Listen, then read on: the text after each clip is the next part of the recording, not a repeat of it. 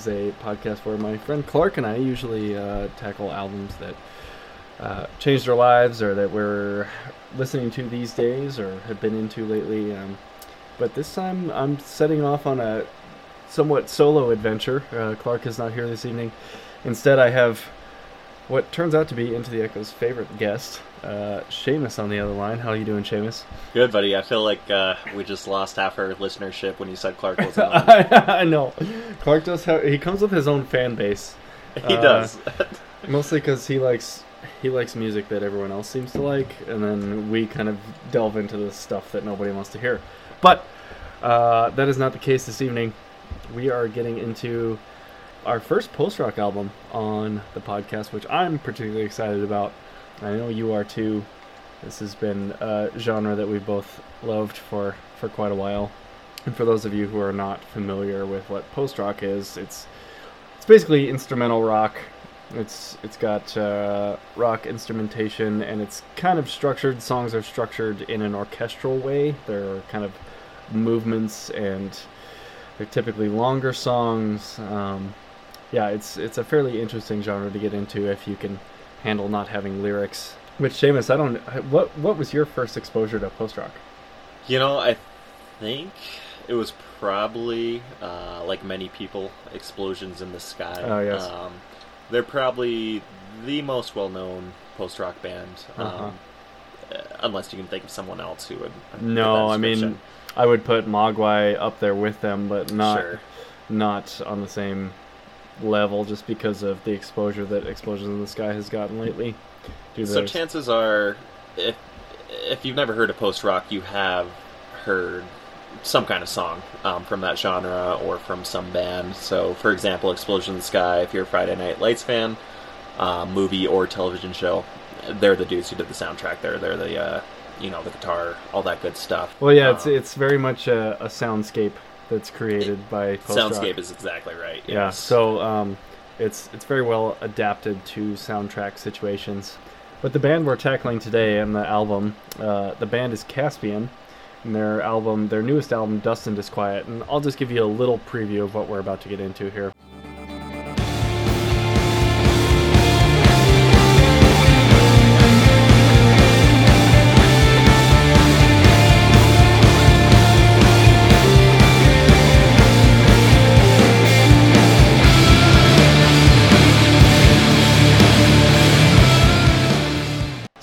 As you can see, it's kind of uh, it's got a lot going on. Um, this album is. I was trying to think of. I was thinking about this album today as I was listening to it, kind of preparing for this, and the the word that I came up with that kind of describes this album to me, as far as the Caspian discography goes, is it's definitely their opus. I think. Uh, I was I was thinking you were going to say visceral. But I don't think, uh, not without not without too. Clark here. Uh, by the way, have we poured one out for Clark yet? No, Okay. uh, but I will do so Yeah. right now. But at least Clark's not here to support his wine coolers this week. So. Yeah, yeah. Um, yeah, let's uh, let's kind of move right into this. Uh, I I I said that this is Caspian's opus. Uh, I think this is, I think this album feels like they put everything that they had into it. Um, Sure. And I think the finished product really shows that. I mean, did you get a similar reaction to this? Yeah, so this is Caspian's what fifth album I want to say, Oh, um, let's see, maybe even sixth. Uh, in terms of that, um, I feel like their sound has evolved over the last Yeah, few oh, albums. sure. With Waking Season, I believe, was the most recent, uh, or no, Hymn for the Greatest Generation, then Yeah. Waking Season. Um, and it's kind of reached an apex here uh, with Dust and Disquiet. Um, this is nine, ten tracks long. Mm-hmm. Um, it kind of encompasses the whole range of what they're capable of Oh doing. yeah, absolutely. Um, and I think what this this album is made up of of two very distinct parts. Um, well, three actually. Um, there are two rock ballads. Well, I guess ballad's not the right word. There's one ballad. There's two very stereotypical post rock songs, um, and then there's some some um, bridge songs, I guess. There's a few bridge songs that they that they use very effectively. Um, I think tie the album together really well. Uh, but I think it's the the three songs, the t- the two two very heavy, hard hitting post rock songs, and the ballad that really kind of tie this whole thing together into quite a nice package for both newcomers and veterans alike when it comes to post rock. If you were to pick a song that encapsulates this album, Mm-hmm. which song do you think that would be? I think that's I think that's the title track, "Dust and Disquiet." I absolutely agree. Um, Um, and I I hate to start with the last song, but I think we might have to. Um, yeah, I, I think it's uh, I think it's the most stereotypical, and I don't mean that in a bad way. Um, but just the most yeah stereotypical post rock song on this album, mhm. and that it is a longer song. Mhm. It does have that long, slow build with a you know a crescendo and then a climax, um, which you'll hear on a lot of post rock tracks. It's kind of a signature for post rock is to have that long build. Um, and Dust and Disquiet, Disquiet certainly delivers. Yeah. Um, and maybe it, we can listen to that little crescendo right now. yeah, let's take Um, a let's take an idea of that.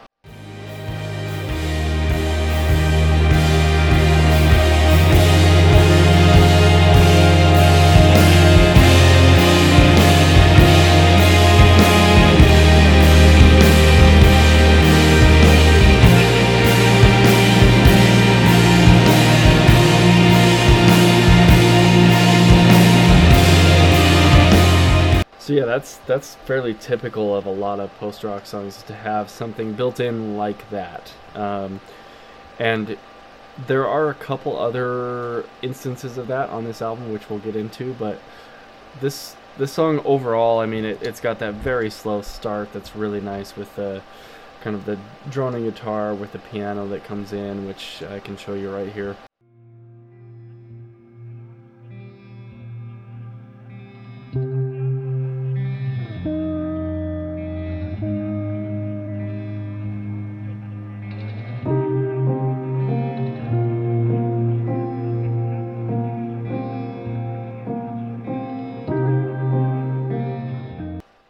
Continues to build from there.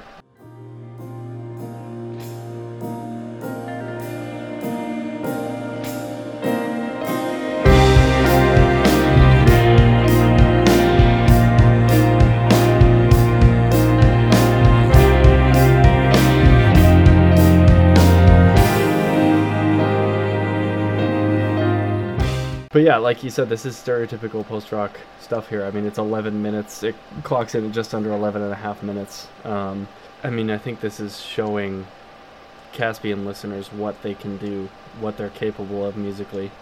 Um, because this this follows that whole the the idea of different movements that I was talking about earlier. Um, because there are very distinct parts of this song.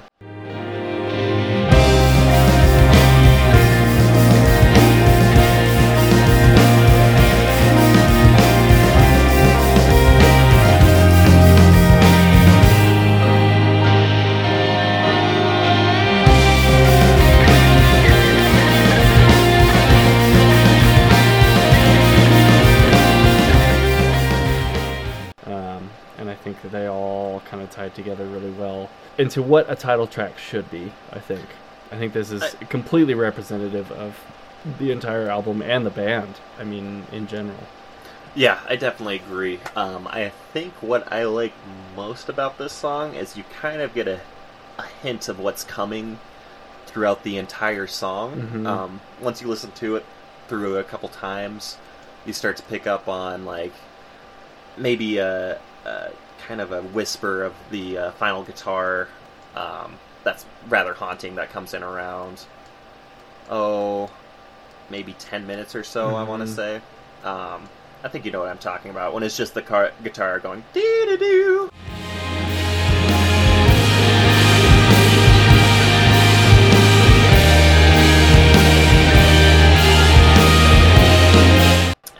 I think is great. I think that shows the talent that they have, um, the ability to do that to kind of show you what's coming, but you don't really expect it nonetheless. Yeah. Um, I think that alone is my favorite part of this song. Mm-hmm.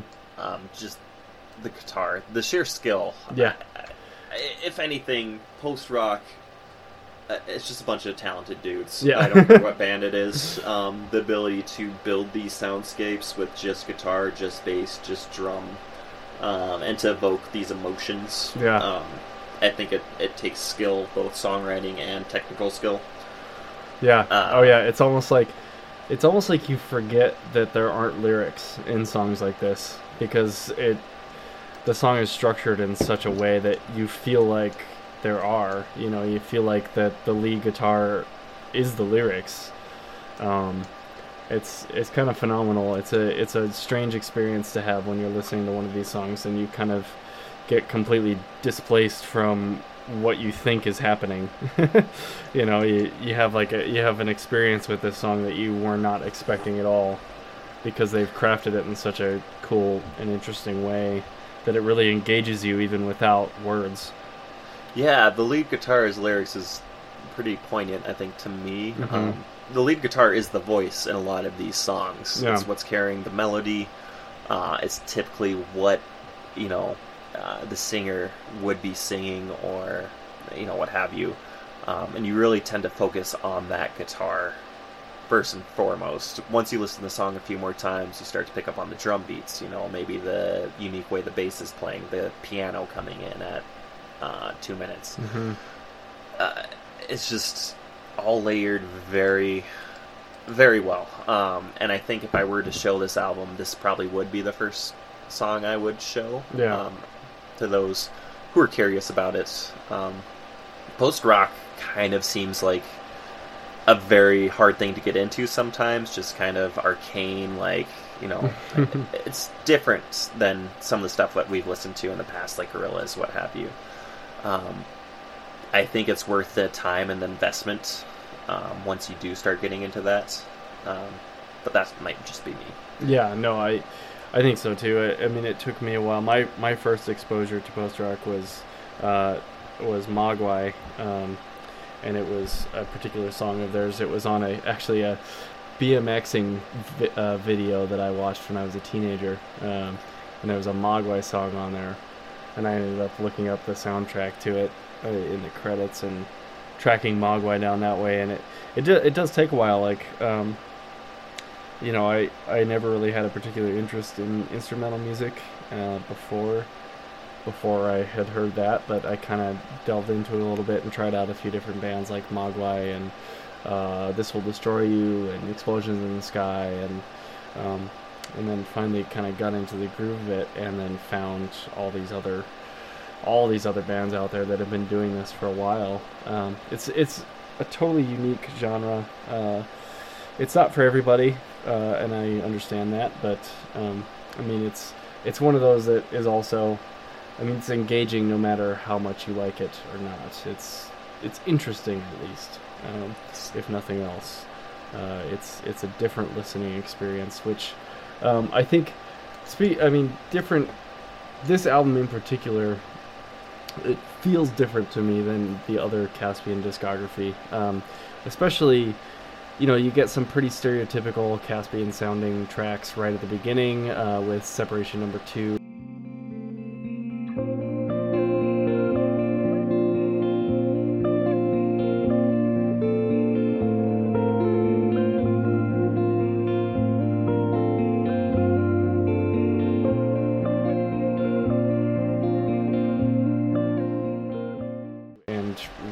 Seco.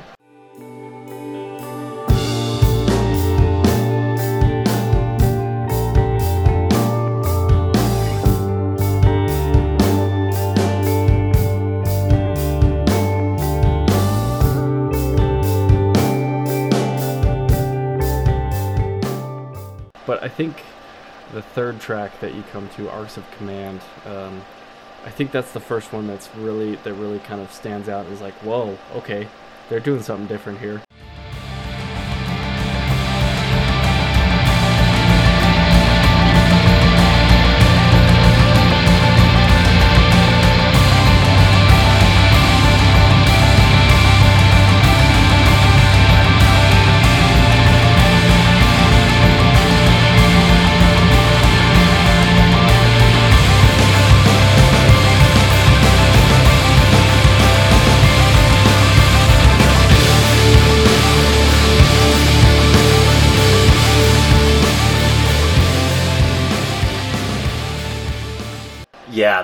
That intro alone uh, is probably my favorite on the album. Yeah. Uh, it just gets you going once you hear that.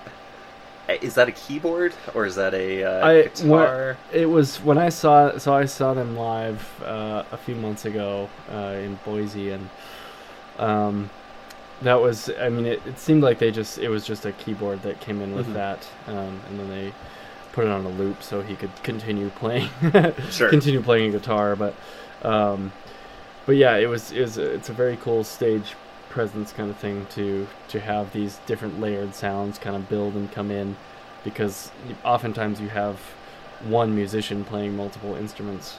Yeah. So did you say they opened with this song when you saw them live, or is that Darkfield? They opened with Darkfield, which is Gotcha. which is another one we'll tackle. But, Which, absolutely. um, but Arcs of Command is, I mean, it's an it's an exemplary post rock song as well. Um, I think it, it leans more towards the rock side, which Caspian has a tendency to do. Um, they typically tour with more like hardcore screamo style bands, which is which is always an interesting pairing to me. But um, it kind of comes out in this. Like there are a few songs on here that there's actually one where they sing, which is there's two that in which they sing, and uh, one of them where they are kind of kind of hardcore like that, which is Yeah. interesting. But um, but I think this song kind of leans more towards that side of Caspian, where it's super edgy and got very pronounced um, guitar riffs, and uh, it's just it stands out as uh, more a heavier Caspian song. So I think it's a it's in the right place on the album as far as three tracks in because the first two are kind of a little slower and they lead you in a little bit. And then this one kind of gives you that first taste of, whoa, okay, these guys can do this.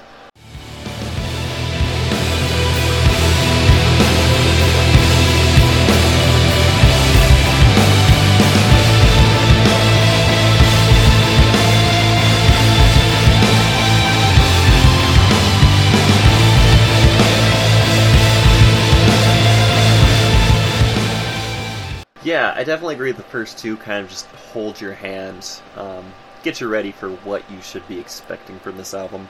And speaking of heavy, the last the last like two minutes of this song. Let's take a listen real quick.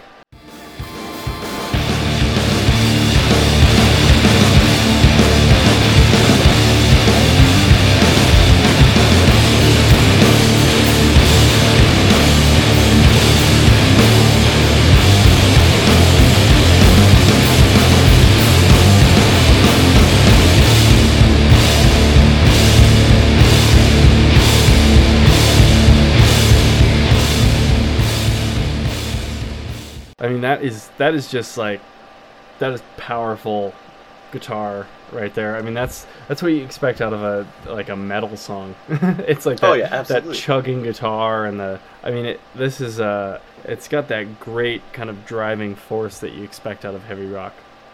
So this is where I'm super jealous of you seeing them live, because this is the song I now have the hair where I can headbang and it Yeah. actually be satisfying for me. and this is the song off the album where I would just definitely be up front with you know Oh yeah. the devil horns up, just Mhm. jamming up and down.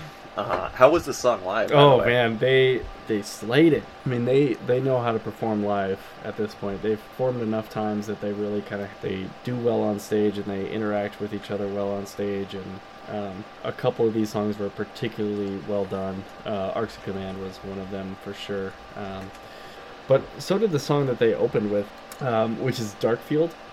Um, Yes. which I think we should we should get to. Uh, because this is another one of those. It's a, a a little bit shorter than Arcs of Command at, at only six and a half minutes, whereas Arcs of Command is almost nine. Um, but it has What- just as much power packed into a smaller package.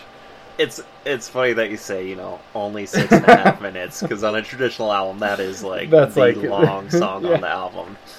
Uh, for post rock, yeah, that's definitely you know a baby song. Yeah, absolutely. But like uh, speaking of when I saw these, when I saw them play live, you know that that first uh, that first sound that kicks in at the beginning of Darkfield. Let's take a listen real quick.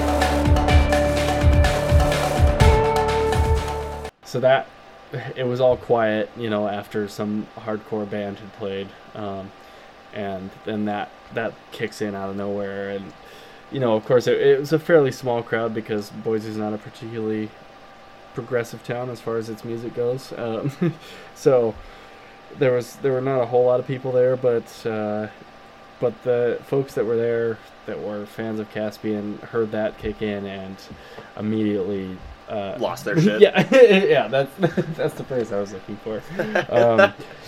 Because I mean, anyone that hears that that knows Caspian knows that uh, that Darkfield is on the way, and that this is an amazing, amazing song, and it and it also encapsulates so much about what Caspian can do musically.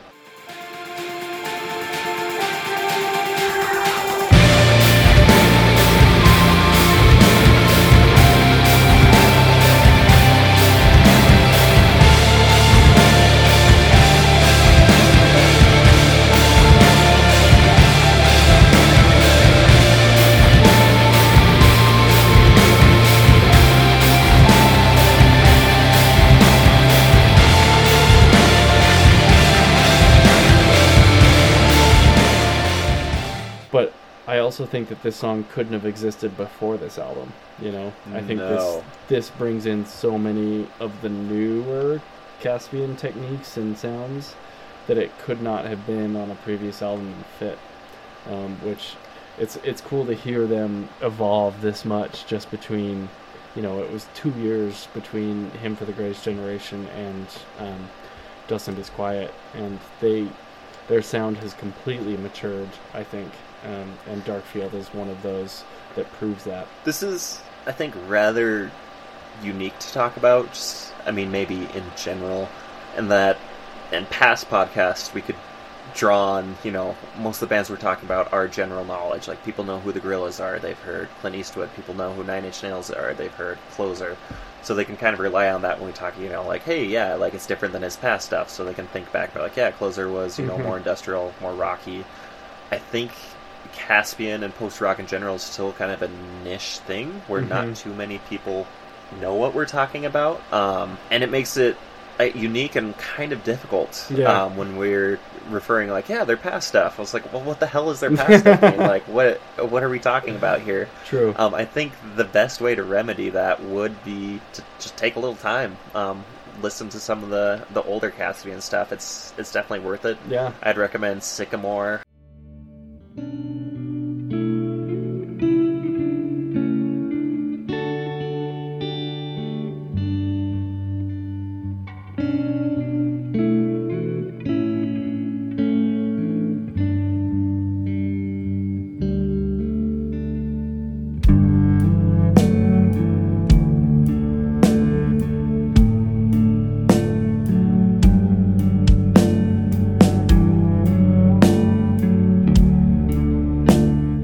Some of this stuff you hear and you're like, how are they going to replicate this live? You know, that's what I that's what I thought when I heard Darkfield. Um, I mean, I, I had no idea what to expect because this this album is so well produced and so clean in the studio that I had no idea how they were going to pull it off live. Like there's that whole there's that whole section like right around 4 minutes in it's just total chaos. There's no rhythm or anything going on. Let's just take a listen real quick.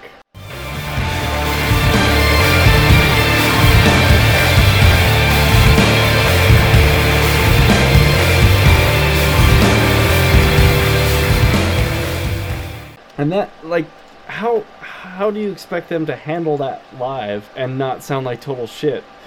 I have no idea, but they pulled it off so well because that following riff that comes in that kind of ties that all together.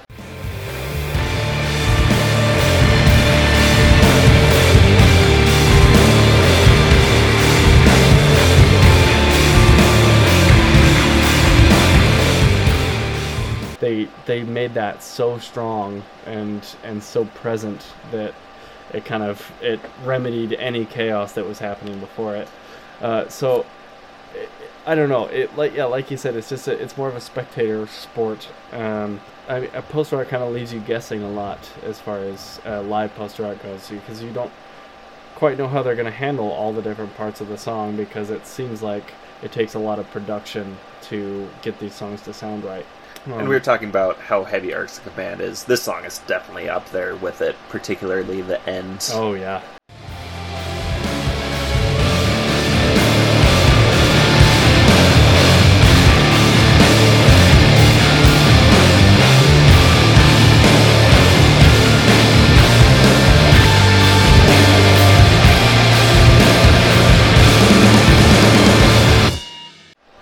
Another yeah, this is another riff that could come straight off of a metal album.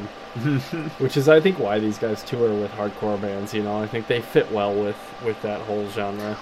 oh, I'm sure they draw a lot of inspiration from Yeah. from that genre, um, as well as that genre and drawing inspiration from them For too. sure, yeah. And I mean, speaking of which, we should probably touch on Echo and Abyss, Yes. um, which is the fir- is this the first song with lyrics from Caspian Just overall or on this album? overall? You know, I think it might be, though hardcore listeners will probably correct us Yeah. um, if we're wrong. Regardless, Um, it's the first significant, significantly lyrical song that Caspian has put out. You know, it's I I like I like this song a lot. I think it's it's definitely on the top half of the album for me. Agreed. Um, it's very. I mean, it, following Arcs of Command, which was another unique Caspian song. Um, this is an absolutely unique song to this album, but it's it's interesting that the lyrics in this or the the vocals in this song are turned down. It sounds like. I mean, you kind of have to really listen to it to pick them up and pick up what the lyrics are.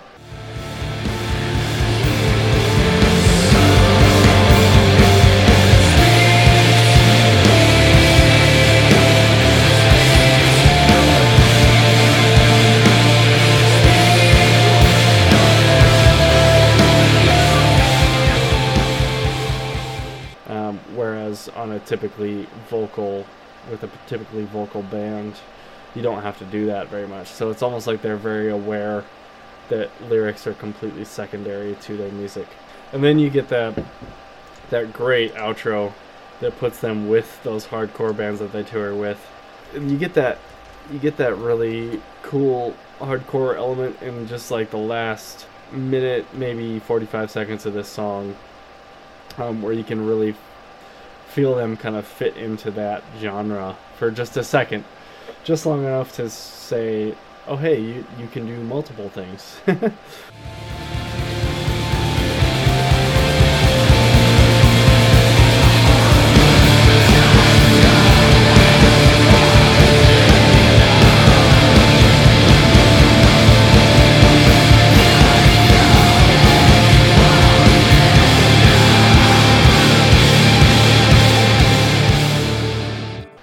saying that you think this album's pretty melancholy? oh yeah, I think it's uh, definitely down as opposed to up. yeah, for sure. And I think those lyrics fit entirely with this with the uh, track title, "Echo and Abyss." Mm-hmm. Um, and yeah, Dust. I, I, an album called "Dust and Disquiet." There's no way that this can be an uplifting experience. That's right. That's a good point. And I mean, while we're Echo and Abyss is is super unique, and their second vocal track is also incredibly unique to the Caspian discography. Uh, Run Dry. Yes, and this is about as different from uh, Echo and Abyss as you can get.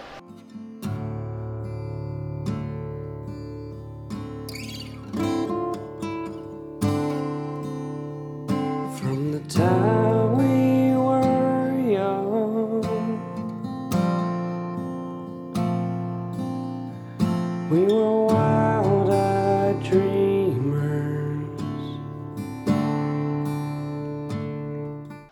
Echo and Abyss is rocky, uh, distorted lyrics, depressing almost, I would say.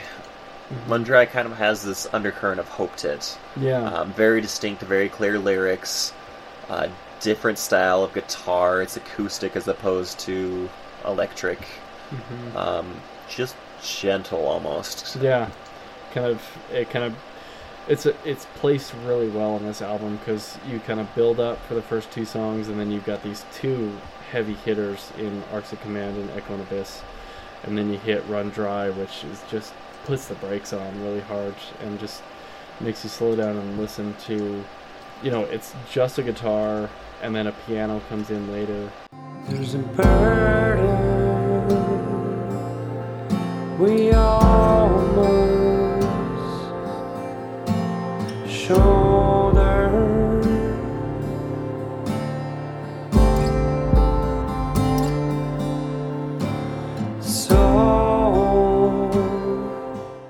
some very yeah like you said very clear and distinct lyrics um, and the mantra that's repeated is we're wide awake now.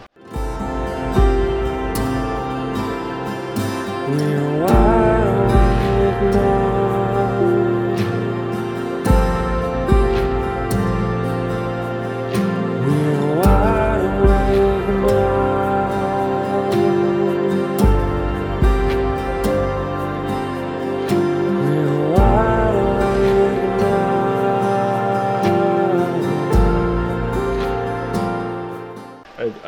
there's any way that that's not uplifting regardless of the situation like regardless of what he's what what they're referencing here um, Mm-hmm. it's just a cool thing to to realize about yourself or a group of people or whatever is that you you're fully aware of what you're doing um, and I think I think it's that's why this does so well in the, at this part in the album because it's kind of the turning point um, because I think the songs from here on out kind of fit a different mold than the first few It's very, I won't say resigned is the kind of emotion I get from it. Um, in terms of lyrics, yeah, we're wide awake now.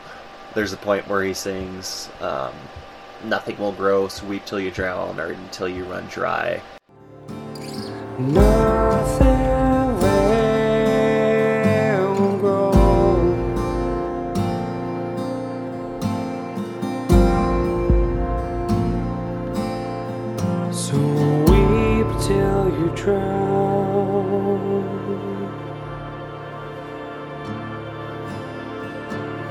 Or till you run dry. So it's just kind of like, you know what, you're screwed. yeah You can either cry about it, um, and drown in your tears. You can cry about it and get over it, and uh, kind of wake up to the the facts and just deal with Yeah. it. And I, I mean that's that's that is so much for a post rock band to be dealing with, you know, Mhm. uh, which I think is, and I think of any that I've listened to, I think Caspian is the band to do it because of their because of their versatility, you know, because there are post rock bands that don't leave the like the the metal genre, or there's post rock bands that don't leave the ambient genre. Um, but I think Caspian is bold enough to kind of tackle a few of those, and I think that's what allows them to have effective lyrical songs as well. Um, and I think that's what allows them to tackle more complex issues in their songs, like like this one for sure. This that- album is not an album you listen to when you want to get. we when you want to be happy. Yeah. If you're if you're feeling the feels about something, yeah, listen to listen to Dust and Disquiet and be sad. But Mhm. it's not something that's going to pump you up. No, but I I mean, this song has some uplifting components to it. I think when the piano comes in, I think I think that that it, that sound that that produces is particularly. I mean, as hopeful as a piano can be, you know. Um, Mhm. I think that the song ends on a little lighter note, but yeah, it, it overall um, doesn't leave you with a whole lot of of uh, good feeling coming out of this, which is fine. I mean, that's they. No one said that post rock had to deal with all the good things. No. There is a single on this album which they promoted uh, fairly heavily, and uh, it's called "Sad Heart of Mine." Um, and let's take a listen just to the very first part, and you kind of get a completely different feel for what this album might be like.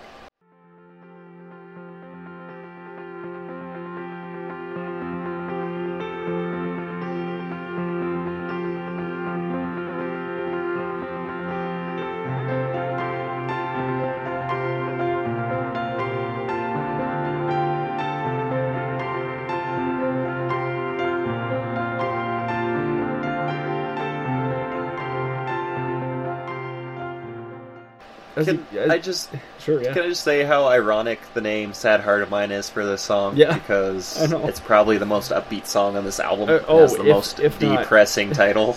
if not the, the most uplifting song in Caspian discography in its entirety. I mean, this is a this is a happy song, um, Mhm. and and I think it's it comes at the perfect point in this album, um, which I know I've said that about every almost every song we've talked about. So that just says that this album is very well structured. I think Mhm. overall, but Sad Heart of Mine in particular, because you've got these, you've got that great intro with the with the piano, and then you've got these swelling kind of mini crescendos that happen um, in between what would be choruses.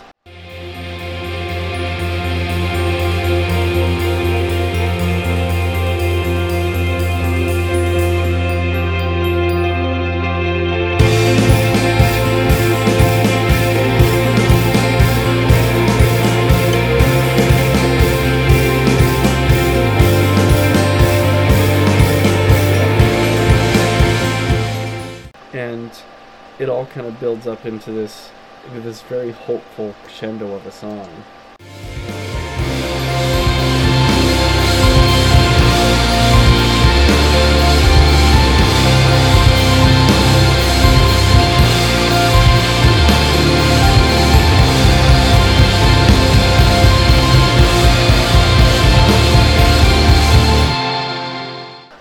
Know what it is about the song. Like they promote it as a single, it's unique on this album, but I always tend to forget it when I think about this album. Yeah. Like I even think of the bridge pieces before I think of this song. Yeah. I think that maybe because it's just so different in tone. hmm Um, that I place it on a different album. Um, Yeah, this is almost more of a uh, like this could fit easily on Waking Season, I think, um, which was their album in 2012, um, which had more stuff that sounded like this, a little more uplifting, a little more uh, muddled, I would say. Like there's there's nothing. The guitars in this song don't really stand out like they do on Arcs of Command or uh, Darkfield.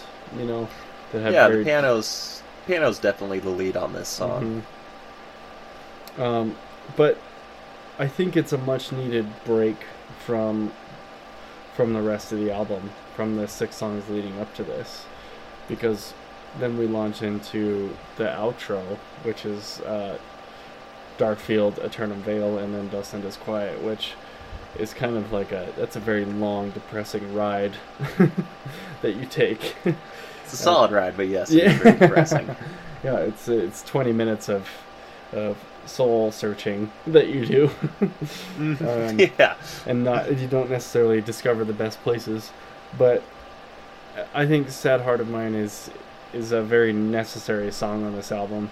Um, yeah, I think it's I think it's a completely necessary, although not entirely fitting song on this album. So where do you think Caspian goes from here? We've talked about how this is like the pinnacle of what they've been Mhm. building up to.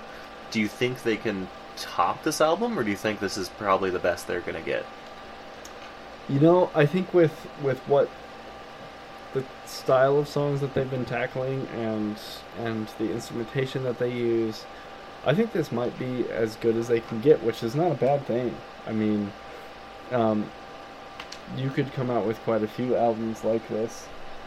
Oh my god. Sorry, the cats are fucking just annihilating the blinds right now. Bilbo, Bilbo, Bilbo Baggins, only three feet tall. Bilbo, Bilbo Baggins, the bravest little hobbit of them all. Well, he fought with the goblins. You Um, should definitely keep that in. I know.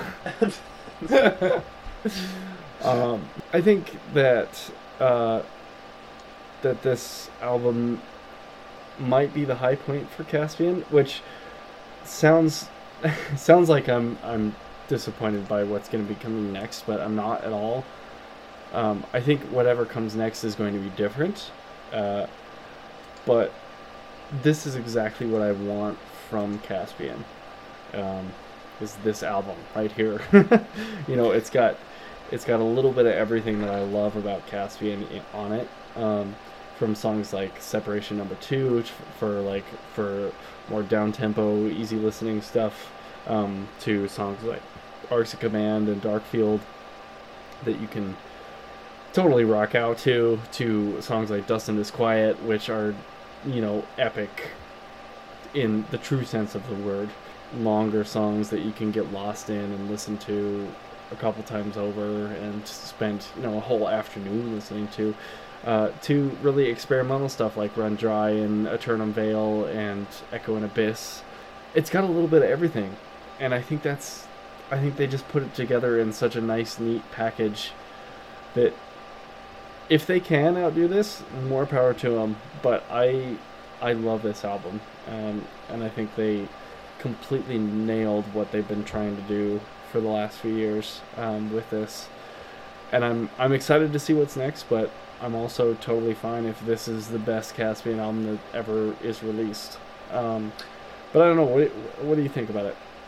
So I don't have a creative bone in my body. Um, so I, it's hard for me to be like, oh yeah, like this is you know as good as they're gonna get, whatever, because I just I literally can't think of you know what what direction they're gonna take, um, just because they're much more creative guys than I'll ever be.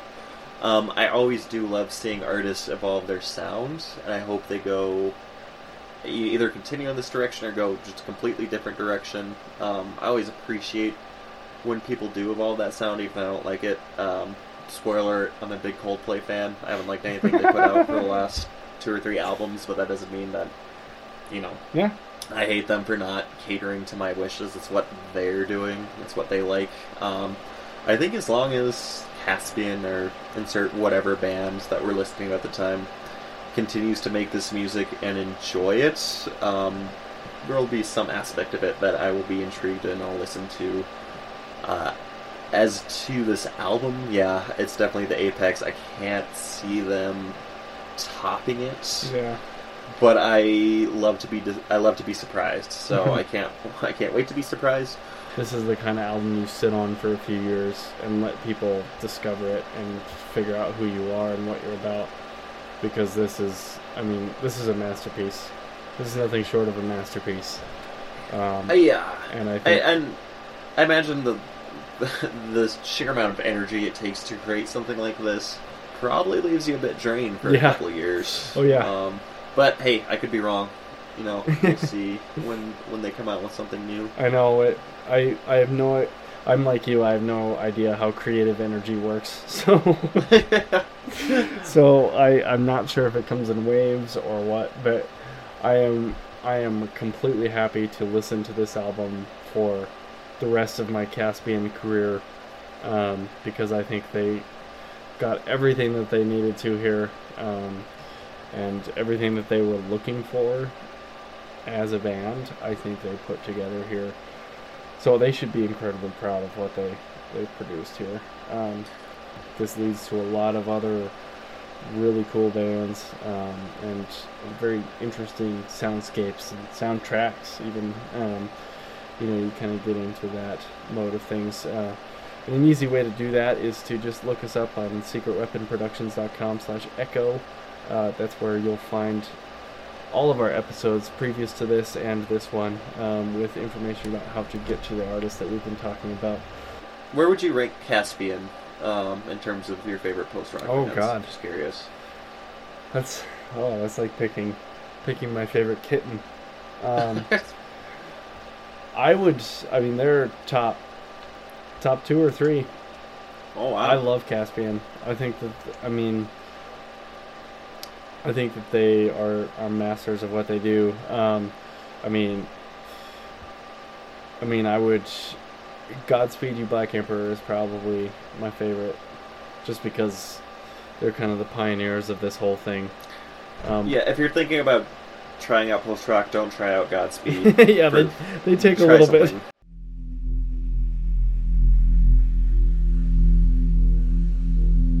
The car is on fire, and there's no driver at the wheel.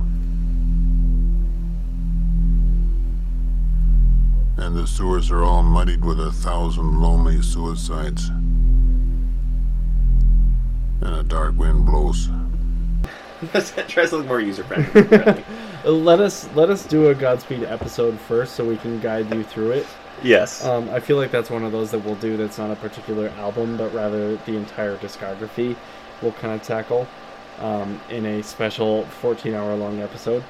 Um, we'll bring uh, Clark along for that one, Yeah. so he can yeah, so he can suffer be all the night ride with conduit for all the. But no, I think Caspian ha- I mean, that's the thing about post rock is it's so subjective. You know, I'm. There are instrumental metal bands. There's instrumental ambient bands. There's instrumental rock bands, and they all kind of fit into this this weird label we have of post rock. Um, and Caspian fits in that place that I really like. Um, but that's the great thing about post rock is that there's so much different stuff. Um, I mean, like somebody could place Pelican way ahead of Caspian on their list just because they like the heavier stuff, you know, and I wouldn't blame them at all because with bands like Pelican and Russian Circles and Red Sparowes, you get more consistent heavy sounds, whereas you know the ambient types are going to be more into Hammock and Helios and Stars uh, of the Lid. Stars of yeah, Stars of the Lid. There's another. Well, that that might be a multi-day episode, um, but I think that's that's the great thing about post rock because it's so versatile. Um, and just for me personally, Caspian covers exactly what I want to hear out of post rock. Um, I don't know. What what about you? Oh boy. Damn, I hate having my own question thrown back at me and not having a response. Uh, you know, I think it's probably not in my top three, maybe not even my top five. But that just kind of speaks to the love I have for this genre. I Yeah. think more than anything else. Yeah, because like I said, it's pi- it's picking picking favorite kittens. Exactly. Uh, there's, I feel like there's a band for every situation, every emotion you're going through. It's just a matter of knowing what band you want to listen to at that time. Exactly. Yeah. Yeah. If you want to feel happy, listen to Album If you want to feel, you know, a little down, Explosion in the Sky has a couple albums that will depress you a bit. I don't know. It's just, You want to It's feel more about- ex- existential as fuck, then listen to Godspeed the Black Emperor. Mm-hmm. I mean, like we mentioned earlier, the songs are more about evoking emotions, painting this soundscape. Um, that's honestly kind of hard to describe because Mhm. what I see and hear as my soundscape is probably completely different from every other person who listens to a song. yeah. And that's that's the great part about it is, you know, I, I keep referencing this uh, back to what I said in the very first episode of Into the Echo is that one of the best things about music is that it's so easily interpreted in different ways, and I think this genre in particular is is particularly good at that um, because I could interpret so many different things from this album than you do, and there's no lyrics to tell me if I'm right or wrong. Yeah, exactly. It's just it's the feelings that you get from listening to this stuff. Um, so yeah, I think I think I mean I don't think including it in your top lists or anything is is a bad sign. I think it just goes to show how much talent and how much um, how much love we have for this kind of this genre. Um, and I think I think that speaks to the genre as a whole, as far as its power um, and what it can do for you. Um, and I'm sure. I mean, this is like I said, this is the first post rock album that we've tackled on Into the Echo. Um, I am 100% positive that it's not the last, uh, because this is a genre that particularly interests me. Uh, Clark, I know, is a bit of a harder sell.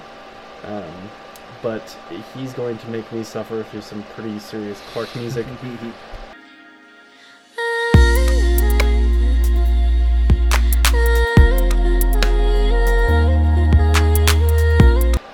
Which, uh, for those of you who are not familiar with Clark music, uh, let me. I'll try and pull up a little sample for you so you can so you can hear it.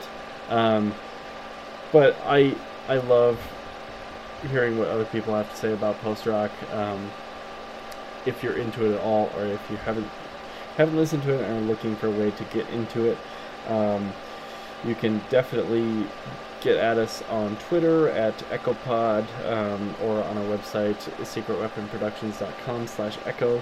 Email us or leave us a message there. Um, we can help you get into this, uh, get into this very mysterious, interesting, powerful genre. Um, and and we'll see see what you think of it. I mean, you never know. You might surprise yourself like Seamus did. Uh, as far as as far as getting into this genre. Um, do you have any you have any uh, closing advice for for newcomers to post rock? Chances are you've heard it before, whether in a TV show, movie, what have you. You know if you like this kind of stuff or not. Even if you don't like it, just give it a fair shot. That's all we all we really ask. Mhm. Um, and I feel, as a the official elected spokesman of post rock, um, that everyone should have the same love for it as I do. Um, so, yeah, just give it a shot. There's some bands that are maybe a little more accessible than others. I would Mhm. say Explosions in the Sky, um, probably Album Leaf, Yeah. um, and then you can start getting into the, the weirder shit like Mogwai Yeah. and uh, Godspeed. But do you think the end of the world is coming? No. So says the preacher man, but I don't go by what he says. Man, I don't know. It's it's a good genre to listen to. Yeah. It's, it's just a good rainy day music. Oh yeah, absolutely. It's a and it's a deep wormhole. Once you're once you start once you're hooked a little bit, you're gonna listen to nothing else um, for for quite some time because you're gonna keep discovering new artists. Um, so yeah, give it a shot. Uh, and if Caspian's Dust and Disquiet didn't tickle your fancy, then I'm sure the next post rock album we tackle will. But until then, uh, thank you for listening. This has been uh, this has been great. I'm glad we got to bring you guys on this very experimental adventure. Um, and I promise Clark will be back next time. I know you all miss him. Uh, I miss you, Clark. I I know that, yeah, Seamus and I miss you. Uh, I know our fan base misses you. So please come back and try to enjoy post rock uh, so we can so we can talk about an album or two. But until then, this has been Seamus and Riley uh, filling in, and we will see you guys next time.